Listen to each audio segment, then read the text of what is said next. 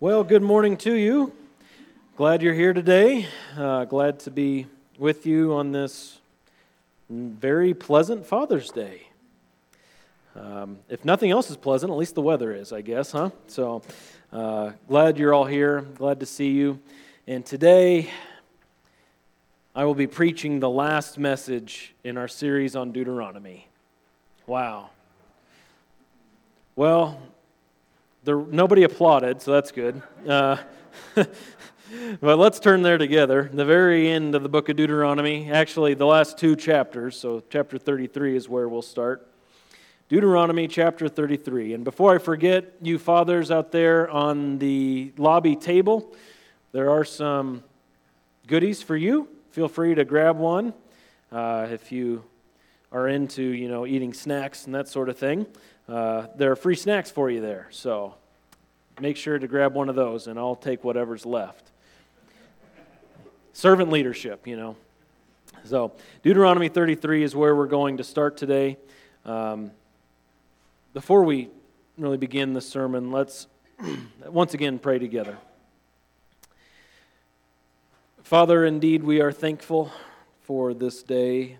Every day is a gift, and every good and perfect gift comes from you and you do not change. How thankful we can be in just those simple truths. We thank you for your word. We thank you that it is powerful, it's sharper than any two edged sword, that it, by your Spirit's working, your word is able to just uh, do an amazing thing in our hearts, that it can take root and spring forth and bear fruit. Lord, we ask that today as we wind down this series that we as we land this plane that you would um, bless the time that we spend in the last two chapters of deuteronomy that you would use me in spite of my fallen condition both by nature and by choice that you would use me to speak clearly to your people that your word would be clear to them and that we would all grow in grace today we thank you in jesus name amen Next week is going to be part one of a short two part series on uh, Sabbath and rest and the Lord's Day, just so you know. Uh, that's what the next two sermons will be about. I look forward to this study. Um, I have a lot to learn about this, and so I really look forward to studying it out more this week and presenting it to you next Sunday. Um, if someone were to ask you, What's the Sabbath day? You know, what's your biblical answer that you have in your mind to answer that question? Um, what's the significance of the Lord's Day? Right? You need to have an answer in your mind for that. Um, why do we even call this day the Lord's Day? Right? So, uh, we're going to do a two two week study on that and really emphasize rest through that and how important it is for us to get rest as people created in the image of God and as people who probably don't get a lot of rest. We'll talk about that starting next week, okay? I wanted to mention that. Deuteronomy 33 is where we'll begin. And I want to put in your mind um, transitions, specifically transitions of power. Um, right now, of course, Moses is getting ready to pass away in this narrative, and Joshua is going to be taking the helm. And as I was thinking through that and thinking about an illustration from our daily life, or our American life, you could more accurately say, I was thinking of the transfer of powers that takes place when a sitting president leaves and a new president comes in. I remember specifically watching the inauguration day of President Obama when George Bush was phasing out and Obama was coming in. On that day, they, I remember on TV, they were coming out of a room and like the, the people who were commentating, I don't even know if that's the right phrase, it wasn't sports, but uh, I guess they were commentating. They're, they're walking out and they're giving the play by play and saying that they just spent some time alone discussing things in a room. To be a fly on the wall in that room, right? That's where all the conspiracy theories are, they come to light, is in those, those meetings. Uh, but we have in America these peaceful transition of powers. And it's a fascinating thing to behold. I don't think there's been any country that's had peaceful transition of powers, definitely not as many as we have had in the 200 plus years that we've been a nation, almost 250 years. Uh, it's an amazing thing, and when I think about all those conversations that take place behind closed doors for a sitting president to prepare the next president, and those things that we're not privy to, I think about how blessed we are to see in Scripture a transition of leadership from Moses to Joshua, and how we're privy to so much. I mean, when you think about it, these last chapters of Deuteronomy, look at all the things we've seen. Maybe turn back a page or two and look at the headings that are here. Like in the, the heading of chapter 31, it says Moses' last counsel. And remember, he gave specific counsel to Joshua. He gave specific counsel to the leaders. He gave specific counsel to the full congregation. We're privy to all those things that he said before he passed away. In chapter 32, he gives them their national anthem. He, this, the song of Yahweh through Moses is delivered to the people. And now in chapter 33, all that's left is for him to pronounce a blessing over the tribes of Israel. The last words that are spoken in Moses' life, the final counsel, the most important things he has to say before this transition in their leadership. It's all documented for us. How privileged are we for this? This is so cool. And we're going to see today parting blessings for Israel, but in between, or I guess on either side of those blessings for the tribes, we have Moses declaring aspects of God's good nature. And let's look at that together in the first five verses of Deuteronomy 33. This is the first bookend. Rex opened up the service by reading the last bookend for us, verses 26 to 29.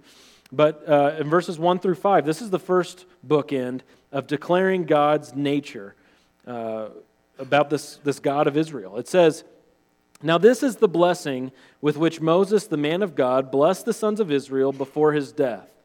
He said, the Lord came from Sinai and dawned on them from Mount Seir. He shone forth from Mount Paran, and he came from the midst of 10,000 holy ones. At his right hand there was flashing lightning for them. Indeed, he loves the people. All your holy ones are in your hand, and they followed in your steps. Everyone receives your words.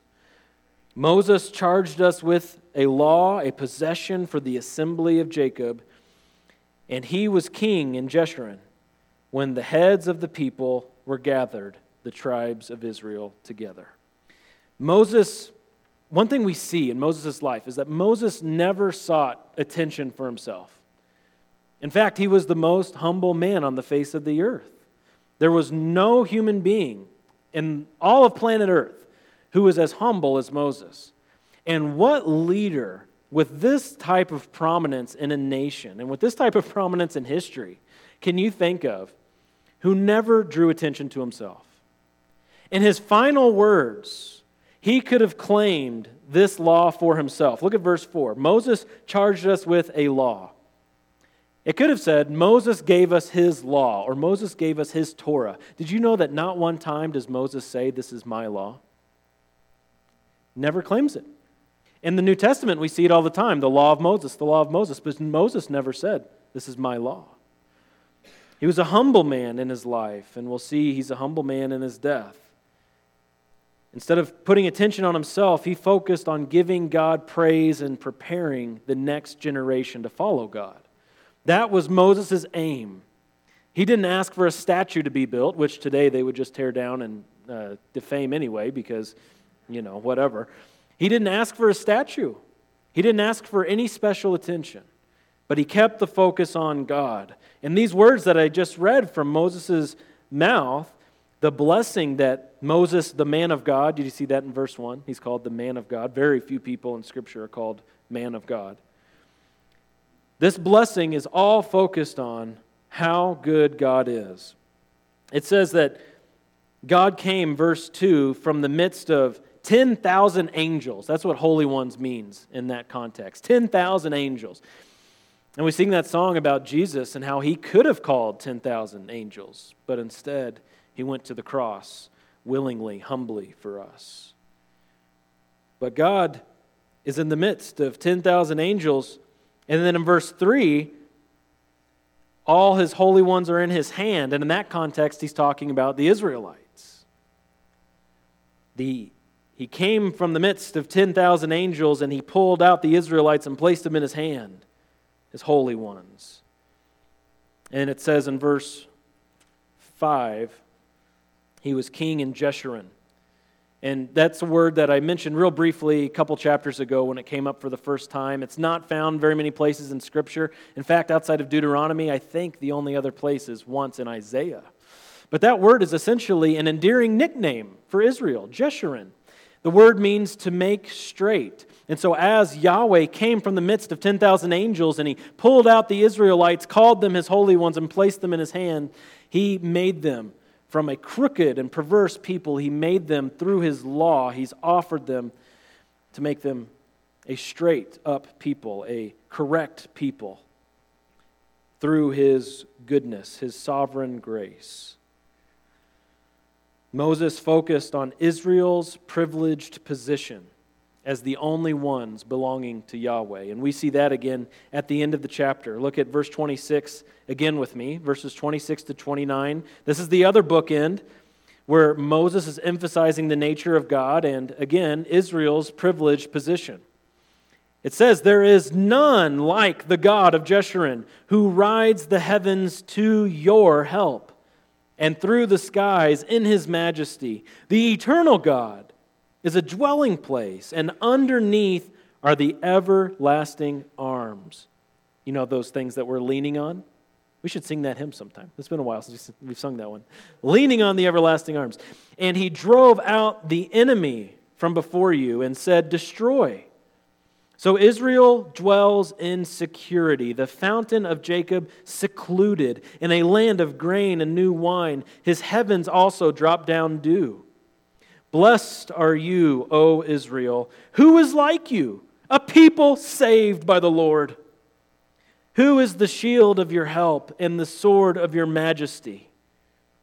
So your enemies will cringe before you and you will tread upon their high places. Focus on God and Israel's privileged position because of God's goodness. Grace is seen here, isn't it? That God would save them. I love that line, verse 29. Blessed are you. Who is like you? A people saved. How were they saved? They were given unmerited favor by the Lord. That's what grace is, is unmerited favor. If you earn the favor, it's no longer grace. But if you give someone favor outside of anything that person does, in fact, despite whatever that person does, you're showing that person grace. So when you demand performance before you show favor, you're not being a very gracious person, are you? To show grace means to, to show favor, to reveal favor through love, through service despite what that person has done. And that's certainly the case in Israel's life, isn't it? Who were they?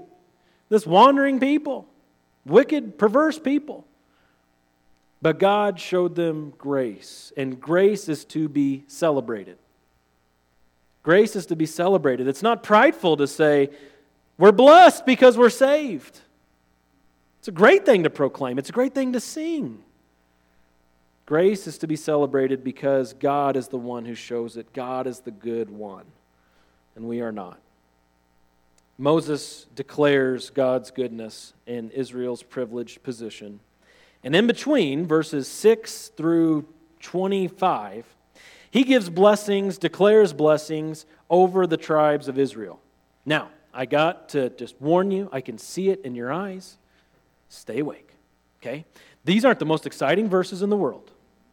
Totally not, okay? This is the part in your Bible reading where you go really fast, where you say, it's okay to skim. God, God says I can skim this part. Um, it's not stuff that really gets us excited. But we're going to look over it. We're going to touch on each one. There's going to be brief commentary. Hang in there. Hang in there, okay? You can do it. Um, it was a common practice in Israel for blessings to be given before death. We see it in Jacob's life, and we see it here in Moses' life. And these are essentially well wishes that Moses gives. He's not pronouncing anything that's binding. God hasn't given him power to speak the future into existence, but he instead is he's pouring out his heart for his desire for these tribes. And what's interesting as we look at these, every tribe failed to achieve what's in these verses to, to greater and lesser extents. But they all failed in some way, shape, or form. So let's look at these together. The first one is verse 6, the tribe of Reuben. These are Jacob's sons who became tribes. Reuben is the first one listed, interestingly. It's a very general blessing. Look what it says May Reuben live and not die, nor his men be few. Okay, way to go, Reuben. That's not bad. Uh, basically saying that uh, this tribe, may that, that tribe survive, may that tribe carry on, may that tribe have a strong lineage.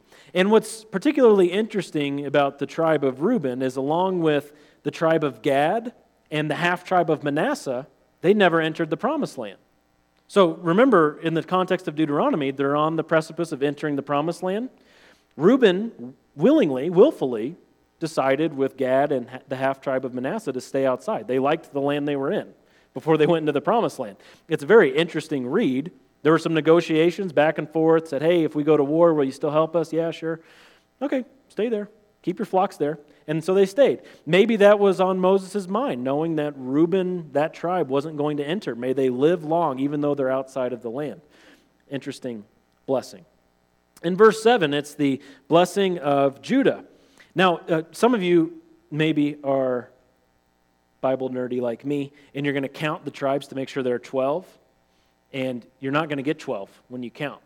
But something to consider is within the tribe of Judah that we're looking at right now, Simeon was inside of Judah. If you were to look at a map, you would see the outline for the territory of uh, Judah, and then inside was Simeon. Simeon didn't really have its own border outside of the promised land.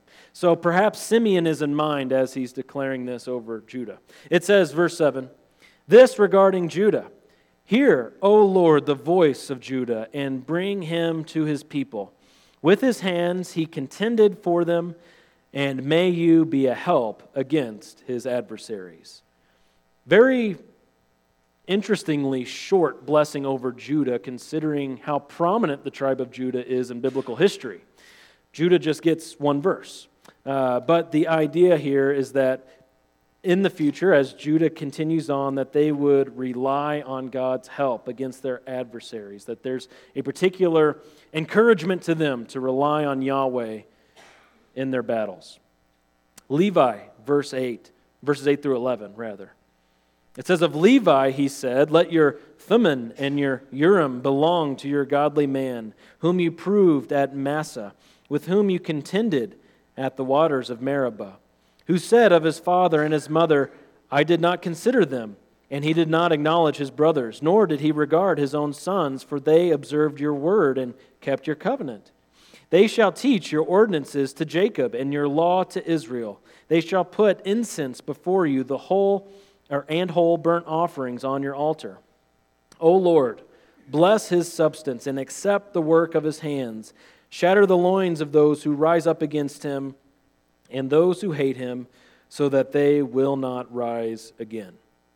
Now, the Levites, of course, were the priests. This is the priestly tribe, the ones who did not have a portion in the mapping out of the land. The Lord was their portion. Moses himself was a Levite, he was of the tribe of Levi. And they, of course, as priests, played a vital role in how the nation grew and developed in the years to come. And the idea that's expressed here by Moses is that they would be especially protected as those who possessed this special position from God and that they would be those who lead well, that they would be especially blessed as they teach the ordinances and the law in Israel. Benjamin, the runt of the litter, the last of the 12, he was born after Joseph. Benjamin gets one verse, verse 12. It says, Of Benjamin, he said, May the beloved of the Lord dwell in security by him, who shields him all the day and he dwells between his shoulders. Such an appropriate blessing for the baby of the family, isn't it? It's a parental vision here that Benjamin would accept the Lord's care being held closely between the shoulders of Yahweh, figuratively speaking, of course, as he holds them, figuratively speaking, that they would be near to Yahweh to receive his parental care.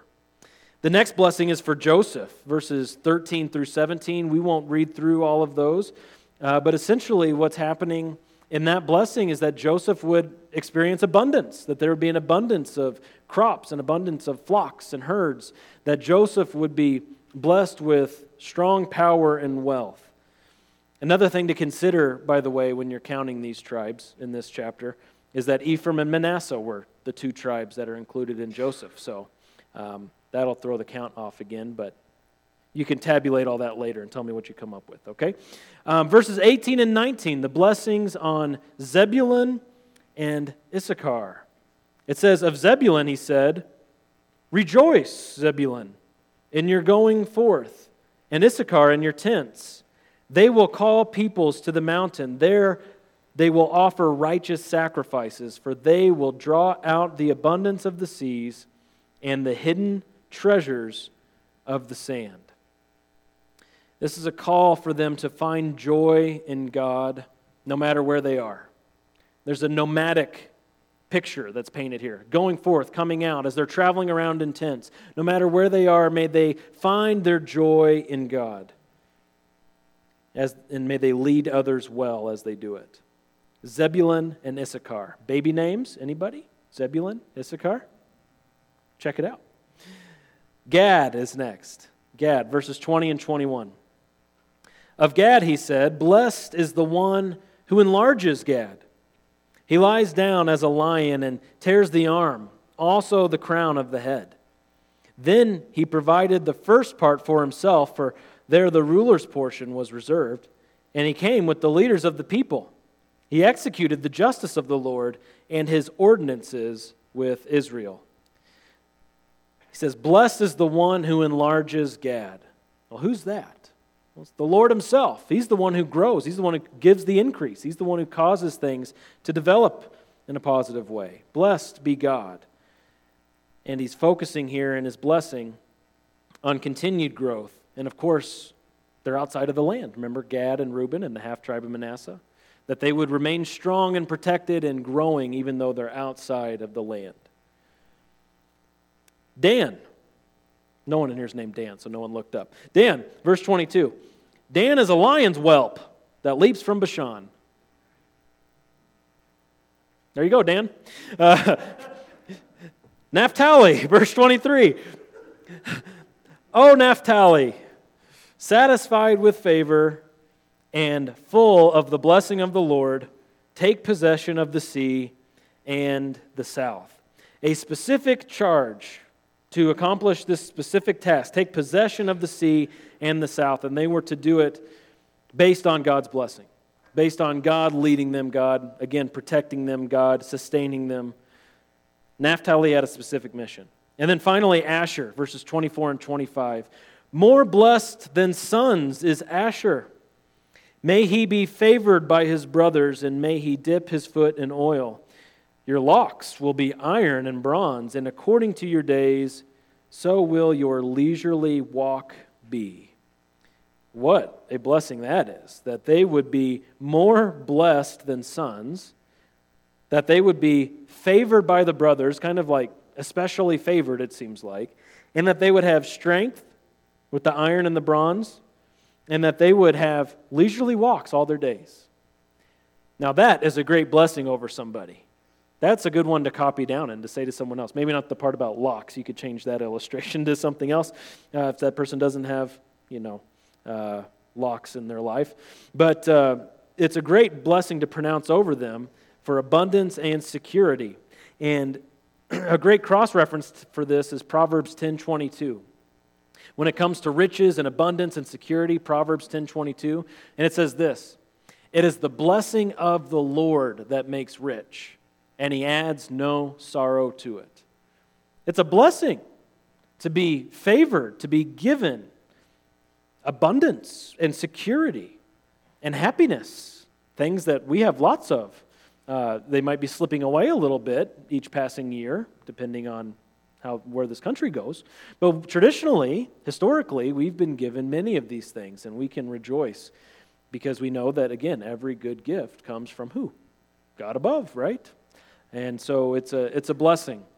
Uh, Asher was given really sweet encouragement there from Moses.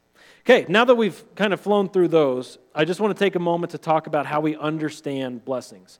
I mentioned how this was a cultural practice, how Jacob blessed his sons, the 12 tribes of Israel, and he pronounced encouragement and hope over uh, his sons.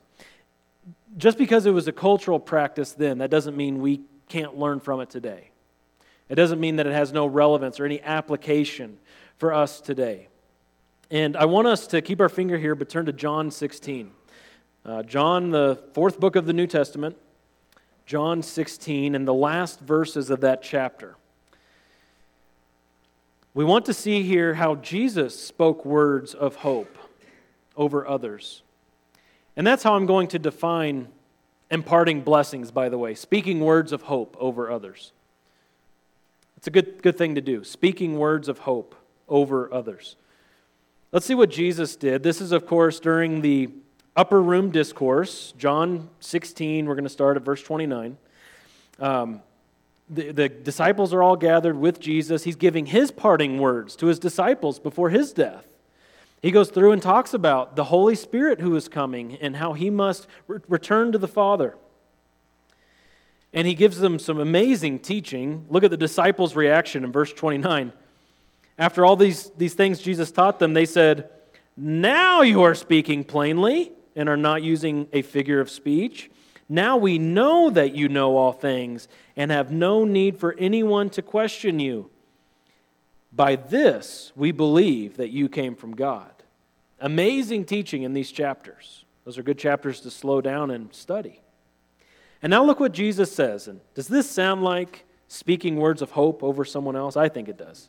Verse 31 Jesus answered them, Do you now believe? Behold, an hour is coming and has already come for you to be scattered, each to his own home, and to leave me alone. And yet I am not alone, because the Father is with me. These things I have spoken to you, so that in me you may have peace. In the world you will have tribulation, but take courage. I have overcome the world. You see that unlike Moses, Jesus draws attention to himself, doesn't he? Moses didn't talk about himself in those blessings because Moses is not our source of encouragement. Moses is not our source of protection. But Jesus is. He's our source for courage in this world. He's our source of hope in this world. And look what Jesus said in verse 33 again. Though you're going to experience tribulation, take courage and look to me. I have overcome the world, Jesus is saying. And I want us to look at 1 Peter chapter 3. Peter, one of the disciples who was there in that room. 1 Peter chapter 3, toward the back of your New Testament. If you hit Revelation, you've gone too far. 1 Peter chapter 3. Look what Peter says about speaking words of hope over others. Just as Jesus imparted a blessing through his words, so we can do that to one another. We can practice 1 Peter 3, starting at verse 8. To sum up, he says. So if you want cliff notes, here you go. To sum up, all of you be harmonious, sympathetic, brotherly, kind hearted, and humble in spirit, not returning evil for evil or insult for insult, but look at this but giving a blessing instead. For you were called for the very purpose that you might inherit a blessing. For the one who desires life to love and see good days must keep his tongue from evil and his lips from speaking deceit. He must turn away from evil and do good. He must seek peace and pursue it. For the eyes of the Lord are toward the righteous and his ears attend to their prayer, but the face of the Lord is against those who do evil. As Christians, as the church, we are called specifically, verse 9 again, to give a blessing. And do you know what the Greek word is? You could really impress me. Do you know what the Greek word is for blessing there? To give a blessing? It's the noun eulogos, where we get the word eulogy. Have you noticed that we wait till someone dies before we give a eulogy? How messed up is that? That, that person can't hear it. That person's in a better place. We're saying all these good things and it has no effect. Instead, Peter says, give a living eulogy now. As people are living, give their eulogy to them, give a blessing to them, speak words of hope over them. Wouldn't that be a better practice?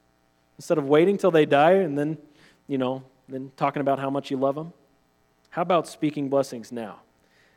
That's a good practice. And we see, again, back in Deuteronomy, as Moses was getting ready to pass away, he spoke words of hope over these tribes. He spoke a blessing over uh, all of Israel. We need to think about how we care for and how we speak to those we influence.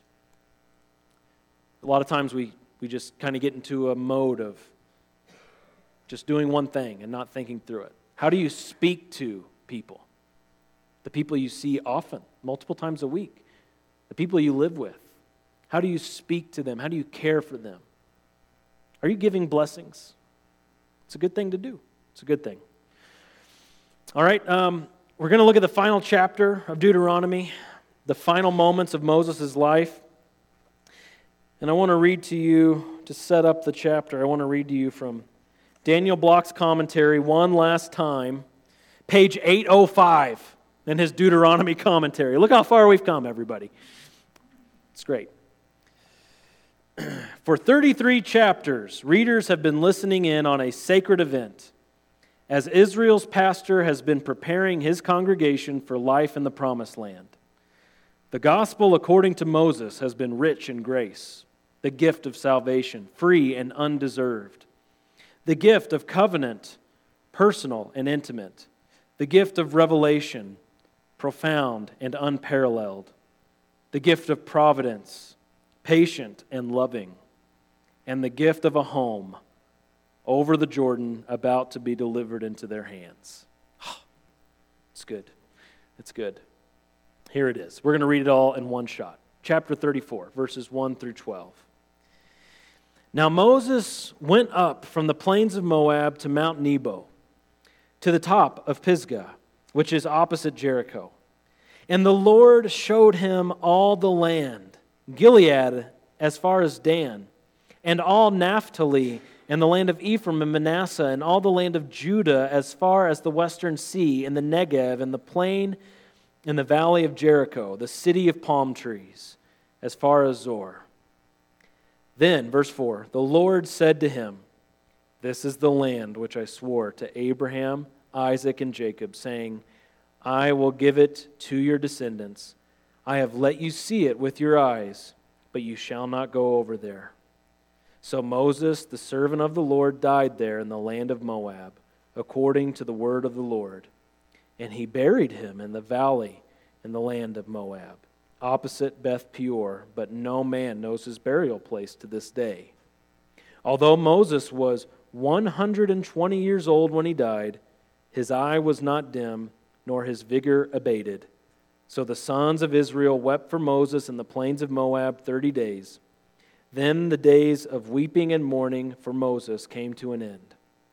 Now Joshua, the son of Nun, was filled with the spirit of wisdom, for Moses had laid his hands on him, and the sons of Israel listened to him as uh, and did as the Lord had commanded Moses. Since that time, no prophet has risen in, in Israel like Moses, whom the Lord knew face to face for all the signs and wonders which the Lord sent him to perform in the land of Egypt against Pharaoh, all his servants, and all his land, and for all the mighty power, and for all the great terror which Moses performed in the sight of all Israel. The last words of Deuteronomy. Wow. Um, Moses got to see the land, it says. Uh, he couldn't enter it. We talked about this last week.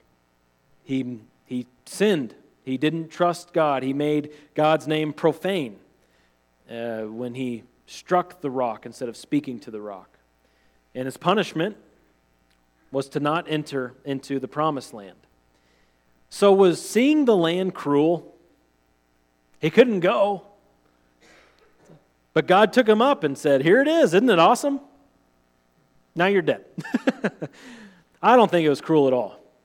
I think Moses received a supernatural vision. Because when you look at a map and you see where Mount Nebo is, you can't see all the land from Mount Nebo. You can see parts of it, but it says that he was able to, to see the land. I think, in fact, perhaps God gave him a vision of perfect life in the land that never came about. That he had a supernatural vision of God's faithfulness to fulfill the promise, the covenant. And what a beautiful sight that must have been. Where's he been for the last four decades? He's been wandering around eating manna, drinking water from rocks. And then he sees this a land flowing with milk and honey. What a beautiful vision that must have been. What joy, earthly, humanly joy, he must have felt in his last moments before he took that final breath. I think it's pretty amazing. God gave him an amazing vision of the land. And then he died in the land of Moab, it says. Verse 5 He died there in the land of Moab according to the word of the Lord. And this is a really interesting topic the death of Moses, the burial of Moses. This is a topic that doesn't have a lot of answers. It has a lot of interesting things said about it in Scripture with just no follow up, which, you know, gets us all intrigued. Uh, but then we just have to stop with our entry because we can't really get um, resolution to some of our, our curious thoughts. Like in verse 6, who buried Moses? God did. The only, this is the only person that's ever happened to where God buried him. You've got Enoch that was just taken up, or Elijah just taken up. Moses died. God didn't take him up, he buried him. Now that's a weird thing, isn't it? That God did that? That it wasn't the people of Israel that gave him a, a grave, but God himself picked out his grave? Interesting. And it's in a foreign land. Doesn't this really epitomize the humility of Moses? That he wasn't taken up in a glory cloud, that he wasn't lifted up above all the people. See ya, I'm being raptured, bye. No, not Moses. He's buried in Moab. So humble that they didn't even know for sure where he was buried. His grave is just somewhere. Now they know that it's opposite of Beth Peor. That's you know, kind of narrows it down, but not really. A lot of space over there. We don't know where Moses' bones are, but they're out there somewhere. Humility in his life and in his death. In Jude 9, you don't have to turn there, you can just write this down. It's one, Jude is one chapter, so when I say Jude 9, that means verse 9. In Jude 9, it says this about Moses' body. Michael the archangel, when he disputed with the devil and argued about the body of Moses, did not dare pronounce against him a railing judgment, but said, The Lord rebuke you. Now, second half of that verse, I've, I've preached through Jude. You can go onto our website and click on sermons and find our Jude series so you can hear all that. The first part is interesting. Michael the archangel disputed with the devil about the body of Moses? What on earth? That's all we got in the whole Bible about that event. that's it. Now that's curious, isn't it? Now, the fact that it says the body of Moses implies that it's a dead body, and there it is. Uh, we don't know what to make of that. Intrigue. Thought I'd show it to you anyway, just to irritate you. So, Jude's account is interesting. We just don't know much. So, we should fall back on what has become like one of my top three favorite verses since going through this series Deuteronomy 29 29. Deuteronomy 29 29 says, The secret things belong to the Lord our God, but the things revealed belong to us and to our sons forever, that we may observe all the words of this law. What does that mean? We stop where Scripture stops. God knows all things. He's given us just a portion, a tiny portion of His knowledge. That's what we focus on, and we stop there and let all the secret things belong to God, okay? We know this Moses was alone with God at his death and at his burial. What happens after that, we just don't have the details.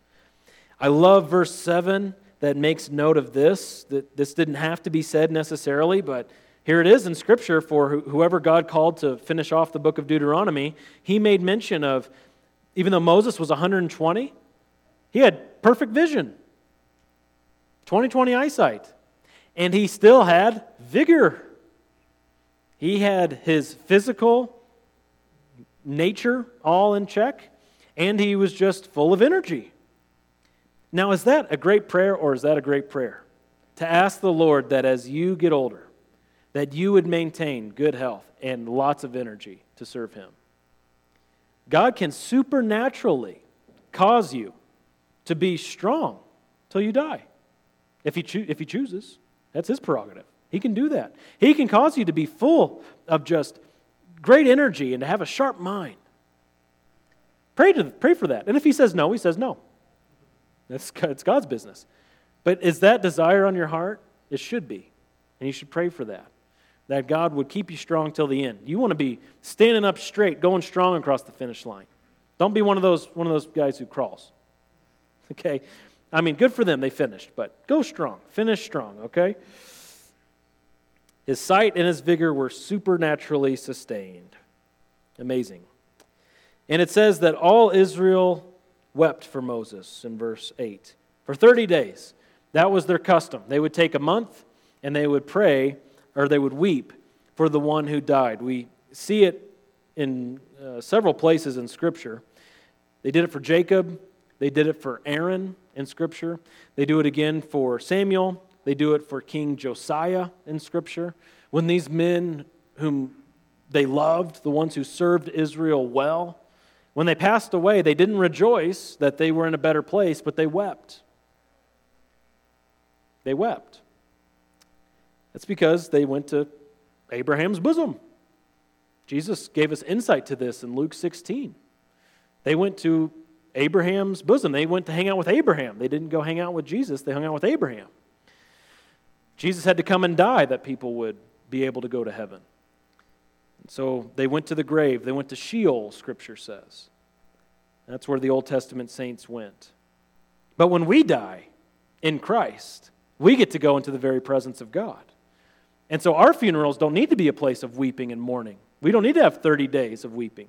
We can say, Praise the Lord, because to be absent from the body is to be present with Him. And that's one of the many, many, many advantages we have in the new covenant. And then finally, we see just a, a note about Joshua leading in the land. Joshua was given the spirit of wisdom and it seems to indicate here he had that spirit of wisdom because Moses laid his hands on him. And it says that the sons of Israel followed Joshua, they obeyed his leadership. Um, but then it jumps right, right into making sure, before you start thinking too much of Joshua, he was no Moses. it says that there was no one like Moses from all that time. Verse 10 No prophet has risen in all Israel like Moses whom the Lord knew face to face. Moses was not a man to be idolized, of course, no man is, but he was certainly one to be recognized because of the way God used him. His legacy is one to be recognized and honored because of the way the Lord used him. And perhaps the most amazing, profound aspect of Moses' legacy that we do well to remember today is how his life served to point us to another deliverer, a capital D deliverer. How Moses was used to foreshadow another capital P prophet. If you can remember, all the way back in Deuteronomy 18, uh, I know it's been a while, but Deuteronomy 18, Moses says, There will be another prophet like me among the countrymen who will rise up, and it's to him you should listen. That prophet wasn't Joshua. It says right here Joshua was not like Moses. It wasn't Joshua. It's talking about Jesus, the Messiah who was to come, who was to fulfill the role of prophet, priest, and king, a different deliverer for a different people. Jesus came, and just as Moses performed signs and wonders, look what it says in verse 11. He performed signs and wonders. Just as there was mighty power in Moses, verse 12, there was mighty power and great terror with which Moses performed. Just as Moses was a shepherd of the people, so Jesus came, performing great signs and wonders, full of power, was a shepherd, the chief shepherd, for a new people. Moses serves as a foreshadowing of the true substance, which is Christ. Because Moses as the mediator of the old covenant, couldn't do what the mediator of the new covenant did. Moses couldn't give his life as an atonement for sin. Did we sing that this morning? Opened his life that all, or opened the floodgates that all may go in, something like that. It's in a hymn somewhere. It's a good song. Yielded his life an atonement for sin. Moses couldn't do that. He was a mediator of an old covenant. That's why he's just the foreshadowing of the mediator of a new covenant who could give his life, who could breathe his last in our place. Not just breathe his last and die like every other man does, but breathe his last to be made dead in the flesh but alive in the spirit taking on the full weight and penalty of all our sin. Moses couldn't do that, but he was a type of the one who could. That just as these Israelites were rescued, the church has been rescued. We've been transferred from one domain to another, haven't we? We've been called a people, even though we were once not a people, haven't we? And we find our rest, our hope, in true abundance of blessings in the only capital D deliverer, the only capital P prophet, Jesus Christ. And that's the book of Deuteronomy. What do you think? Ready, ready to uh, read it again? Love that book. Love it. Like I said, the next two weeks we will uh, be looking at rest, Sabbath, Lord's Day sorting all that stuff out. That'll be fun. Okay? Let's pray. God, again, thank you for your word. Thank you for your Holy Spirit. Thank you for your faithfulness and the way you've displayed yourself and made yourself known through the ages. That you, the God of Moses, are the same as we call you God now, too. Thank you that you've allowed us to participate in the gospel, that you've called us by your name and that you've made us a people.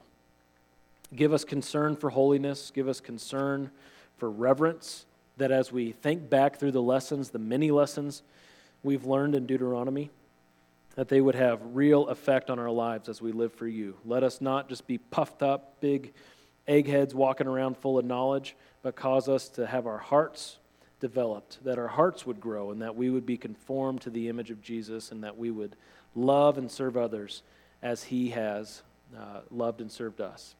Thank you so much, Lord. We love you. In Jesus' name, amen.